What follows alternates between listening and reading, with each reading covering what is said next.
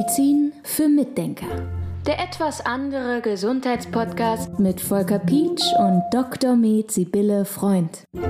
Wir sprechen heute über ja, etwas, ich glaube, das ist weit verbreitet. Magensäure hat damit zu tun, die aufsteigt. Reflux nennt man das Ganze, glaube ich, ne? Genau, der Reflux. Und dafür gibt es ganz viele Ursachen. Und man gibt gerne in der Schulmedizin Säureblocker, weil ja Säure hochkommt. Okay, man blockt halt und dann ist das Thema erledigt erstmal, ne? Und dann ist fertig. fertig.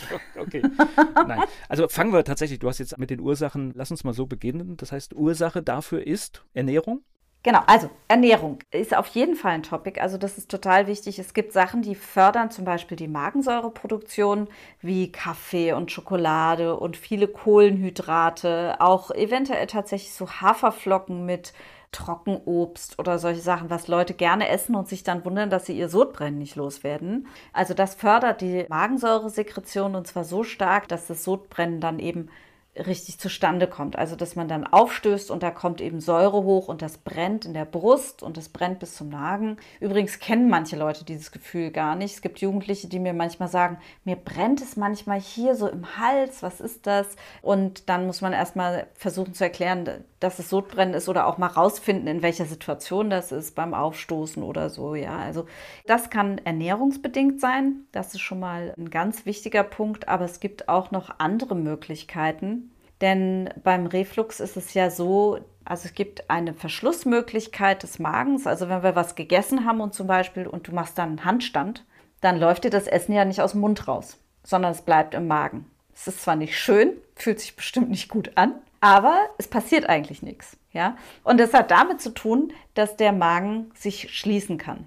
Und dieser Verschlussmechanismus, der kann außer Kraft gesetzt werden. Und da gibt es dann Diagnosen, zum Beispiel Hiatushernie nennt man das. Also dann schließt der Magen nicht richtig. Und dann ist es eben so, dass der, dieser Magen nicht mehr richtig schließt. Und dann denkt man, okay, dann kommt er mit der Säure nicht klar und dann kommt die Säure dauernd hoch. Und deshalb muss man dann Säureblocker nehmen. Und da bin ich halt schon mal ein bisschen vorsichtig, weil was ist denn jetzt die Ursache dafür, dass der Magen nicht richtig schließt? Also ich gebe da ja nicht einfach nur einen Säureblocker, damit jetzt die Säure nicht mehr hochgeht, sondern ich will ja wissen, was ist denn die Ursache? Und auf dieser Ebene kommen wir zum Beispiel noch zu anderen Punkten, dass dieser Verschlussmechanismus auch abhängig ist davon, wie die Spannung der Muskulatur und der Faszien außen herum ist. Es kann also sein, dass es zum Beispiel, ich habe letztens eine Patientin gehabt, die hat ein Magenproblem und hat Sodbrennen und dann habe ich gefragt, atmen Sie oft durch den Mund? Und dann hat die gesagt, hä, wieso? Ja, pff, nö, eigentlich nicht. Ich glaube, die hat gedacht, ich wäre blöd, ja, weil sie hatte mir vorher erzählt, sie hat morgens Halsschmerzen und nachts würden dann eben diese Gase hochkommen vom Magen und das kann also gasförmig wohl hochsteigen und auch als Säure, diese Magensäure. Und da würde sie dann morgens Halsschmerzen kriegen. Und ich glaube, sie hat gedacht, ich frage einfach, schlafen Sie mit offenem Mund und haben vielleicht deshalb Halsschmerzen oder so. Aber mein Gedanke war ein ganz anderer. Wenn wir durch den Mund atmen, dann hat der Kiefer eine andere Position, dann hat die Zunge eine andere Position. Wir haben in dem Moment keinen Unterdruck im Mund, es kann sogar sein, dass die Zunge nach hinten fällt und dadurch die Grundspannung der Zunge, die eigentlich immer in einer gewissen Spannung sein muss, wie so eine Hand, die drehst du um, legst sie andersrum auf den Tisch und dann ist die ja nicht platt, sondern die Finger stehen so ein bisschen noch hoch, ja? Also da ist so eine Grundspannung. Und diese Grundspannung muss gegeben sein, damit die ganzen Muskelketten, die an der Zunge dranhängen, also was nach unten geht Richtung Magen zum Beispiel, damit die alle miteinander noch kooperieren. Wenn du also an einem Teil dieses ganzen Strangs irgendwo eine Schwäche hast oder es schlappert rum, dann funktioniert es auch irgendwo anders nicht. So ein bisschen ähnlich wie mit der Wirbelsäule. Wenn du in der, im Genick irgendwelche Probleme hast, kann sich das auswirken bis runter aufs Iliosakralgelenk oder bis runter halt in den unteren Bereich des Rückens oder auch andersrum, wenn im unteren Bereich des, Bereich des Rückens was nicht in Ordnung ist, kann das Probleme in der Halswirbelsäule machen. Und genauso nur ein bisschen andere Ebene, eben ohne Knochen, einfach nur auf der muskulären oder Faszienebene kann es eben dann auch passieren, wenn du mit offenem Mund atmest oder ein Problem mit deiner Zungenmotorik hast, was viele Leute haben, dass dann im Magenbereich Probleme auftreten. Oder es kann auch sein, dass im Bauch, ich meine, wir haben ja da auch dieses Sonnengeflecht und viel Emotionen in dem Bereich und da kann es auch sein, dass die Faszien festmachen im Bauchbereich und den Magen einfach in irgendeine Position ziehen und halten, sodass die Verschlussmöglichkeiten nicht mehr richtig gegeben sind. Also das sind ganz interessante Gedanken, finde ich eigentlich, die da im Hintergrund mitspielen. Also man kann zum Beispiel Leute auch zum Osteopathen schicken und der behandelt das dann, der behandelt die Faszien und die ganze Lage der Organe und dann geht es denen deutlich besser unter Umständen. Ja? Also das ist nochmal so ein ganz anderer Aspekt ich mag noch mal so ein bisschen einsortieren, weil wir haben so mit Sodbrennen gerade angefangen. Also Sodbrennen bedeutet noch nicht, dass ich einen Reflux habe, sondern ein Sodbrennen kann auch mal so vorkommen. Ja, also ein Sodbrennen grundsätzlich kann auch mal so vorkommen. Von einem Reflux spricht man dann eigentlich, wenn man annimmt, dass der Magen nicht richtig schließt.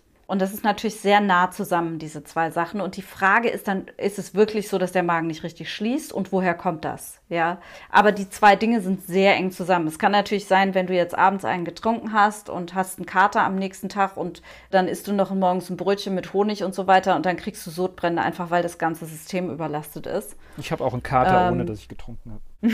genau.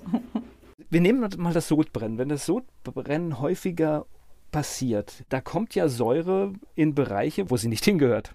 Ja, das ist eine sehr gute Frage und es ist tatsächlich so, dass der Magen mit seiner Magenschleimhaut diese Säure aushalten kann im Normalfall, aber die Speiseröhre zum Beispiel nicht. Also wenn da permanent Säure reinkommt in die Speiseröhre, dann kann es da auch zu Veränderungen kommen. Dann bildet sich so weiße Schleimhaut, weißliche Schleimhaut. Das sieht man dann, wenn man da mal reinguckt. Und das kann dann langfristig auch mal zu Speiseröhrenkrebs führen. Ich gehe sogar noch weiter, weil diese Säure, die merkst du ja sogar dann auch, jeder, der mal Sodbrennen hatte, die merkst du ja sogar auch im Mund, ne?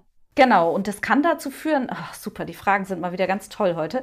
Das kann dann dazu führen, dass natürlich, wenn die Säure noch höher geht, die Leute aufwachen und heiser werden, Husten kriegen, solche Geschichten, Halsschmerzen. Also insofern ist das mit den Halsschmerzen schon gar nicht so blödsinnig, gerade wenn man es morgens hat, regelmäßig, dass man morgens Halsschmerzen hat, kann es natürlich sein. Im Liegen ist es noch einfacher für die Säure dann hochzusteigen oder auch für diese Gase. Kann es natürlich sein, dass es dann dazu kommt, dass man dann Halsschmerzen bekommt oder heiser ist oder husten muss oder so. Ich hatte gerade schon Angst um meine Zähne. Das ist eine gute Frage. Ich glaube nicht, dass es wirklich bis zu den Zähnen ein Problem ist. Weil du in dem Moment, wo die Säure in den Hals-Rachenbereich kommt, schon schluckst. Also ich weiß es ehrlich gesagt nicht, das habe ich noch nicht gesehen, noch nicht gehört in der Praxis. Das schreiben wir uns mal auf, Leuten, da beschäftigen wir uns mal in der ja. Zukunft mit, ob das tatsächlich vielleicht eine Folge sein könnte. Aber ich, ich habe jetzt einfach gedacht, Säure und Zähne nicht gut. Nee, nicht gut. Ja, also ist ja eine ganz einfache Geschichte. So, jetzt äh, wissen wir, woher es vielleicht kommt, was die Ursache sein kann. Was kann man denn dagegen tun? Ein paar Sachen hast du schon erwähnt. Also es gibt verschiedene Ansätze. Man kann erstens mal dafür sorgen, dass man diese Säure blockt durch Säureblocker. Die haben allerdings das Problem, also die nimmt man ein, das sind Tabletten, die sorgen dafür, dass der Magen nicht mehr so viel Säure bildet. Da passiert allerdings Folgendes, dass nämlich der ganze Darm, der da hinter dem Magen liegt, ein Problem kriegt, weil der pH nicht mehr stimmt. Und der pH-Wert ist also, ob der Stuhl oder nachher der Verdauungsbrei, ob der jetzt sauer ist oder basisch, davon hängt ab, ob wir unsere Nährstoffe richtig aufnehmen. Das bedeutet also, wenn wir Säureblocker langfristig nehmen, dann kann es passieren, dass wir mit unserer Mikronährstoffversorgung und mit unserer Nährstoffversorgung Probleme kriegen, weil diese Abläufe einfach nicht mehr stimmen.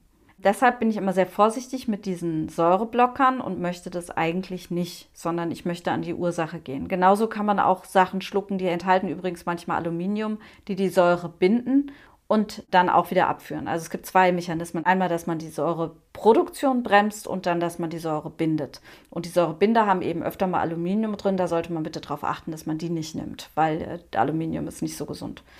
Dann gibt es natürlich die Möglichkeit, zum Osteopathen zu gehen und mal gucken zu lassen, was ist denn mit meinen ganzen Faszien los? Liegt mein Magen vielleicht nicht richtig? Gibt es da ein Problem? Und dann ja, das mit dem Mund, mit dem Schlucken, das ist nochmal eine ganz eigene Sache. Da kann ich jetzt im Moment niemanden nennen, den ich da empfehlen würde.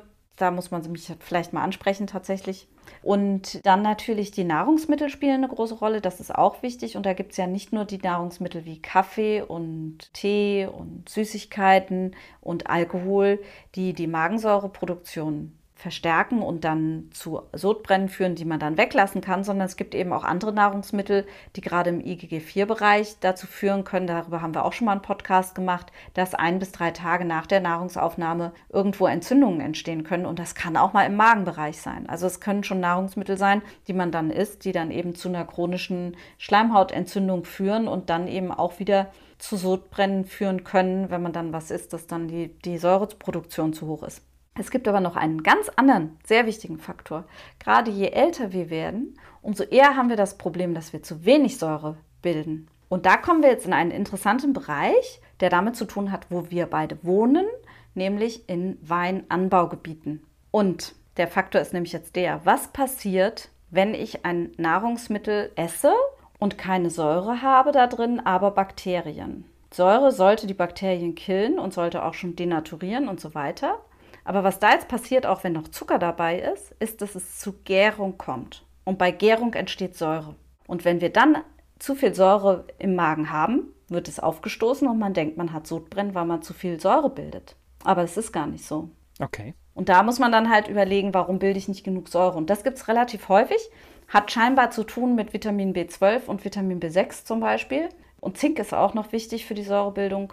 Ja, und da muss man dann auch wieder nach den Mikronährstoffen gucken, ob man denn alles hat, damit man die gute Magensäure bilden kann, damit es eben nicht anfängt zu gären und zu faulen im Magen. Das ist ein richtig spannendes Thema. In dem Moment, also ich, ich kenne total viele Menschen, die Sodbrennen haben, wenn ich jetzt gerade überlege. Und das ist eigentlich der Punkt, nicht laufen lassen, sondern weil es wirklich so viele schädliche Folgen haben kann, nachschauen, ne? Ja, auf jeden Fall. Auf jeden Fall. Also zum Beispiel auch, es gibt Leute, die, ich hatte gerade letzte Woche eine Patientin, die hatte Probleme mit dem Magen und hat erst im Nachhinein festgestellt, dass sie zu wenig Säure bildet und hat seitdem dann wieder, hat sie Beta-HCl genommen. Das ist einfach Magensäure, die man auch schlucken kann. Und die hatte vorher das Problem, dass sie keine Aminosäuren mehr im Blut hatte, dass der ganz viele andere Mikronährstoffe noch fehlten.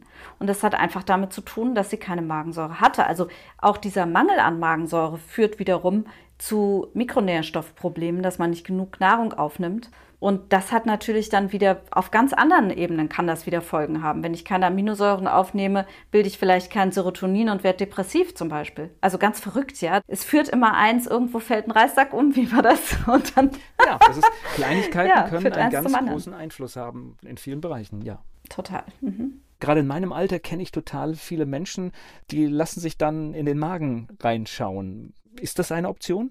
Na klar, das ist auf jeden Fall eine Option. Diagnostik ist immer eine Option. Aber ich würde dafür plädieren, dass man erstmal guckt, was man so rausfindet. Also, dass man sich erstmal unterhält, dass man guckt, was ist da los und so weiter. Dass man erstmal in der Richtung guckt, weil es ist immerhin ein Eingriff. Ja, also ich meine, du musst halt ein bisschen sediert werden, du musst den Schlauch schlucken. Es ist jetzt nicht schön. Und letzten Endes muss man auch sagen, es dient natürlich auch dem Ausschluss irgendwelcher bösartigen Erkrankungen. Ja, und das ist natürlich gut, wenn man das ausschließen kann.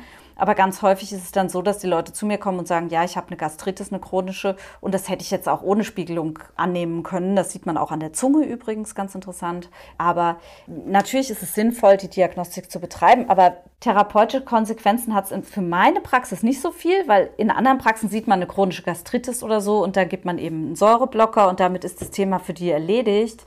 In meinem Fall wäre es eben so, mir bringt es nicht viel Erkenntnis. Ich muss eigentlich fragen, ich muss Blut untersuchen und so weiter und gucken, wie geht es dem Darm. Also man kann diese Diagnostik machen, um irgendwas Bösartiges auszuschließen. Aber wenn man dann eben festgestellt hat, man hat eine chronische Gastritis, was ich so auch mir denken kann, wenn ich den Patienten vor mir habe, dann habe ich ja ganz viele Möglichkeiten noch, ihn aus dieser Situation rauszuleiten. Und deshalb würde ich immer erst dafür plädieren, dass man die Sachen ausprobiert, die zur Verfügung stehen. Also, dass man sich anguckt, ist es was für einen Osteopathen, ist es was für Mikronährstofftherapie, sind es Unverträglichkeiten? Und wenn ich da nicht weiterkomme, dann würde ich sagen, dann sollte man doch mal in der Gastroskopie gucken, was da los ist. Es können natürlich auch noch Infektionskrankheiten eine Rolle spielen, also wie zum Beispiel der Helicobacter pylori oder auch andere Viruserkrankungen. Also es gibt verschiedene Sachen, die da auch noch eine Rolle spielen. Ich denke sowieso, die Zuhörer sollten jetzt nicht davon ausgehen, dass wir hier alles komplett abdecken, sondern das sind jetzt erstmal so die Gedanken, die vielleicht auch nicht ganz so populär sind, die wir besprechen. Medizin für Mitdenker. Der etwas andere Gesundheitspodcast mit Volker Pietsch und Dr. Med Sibylle Freund.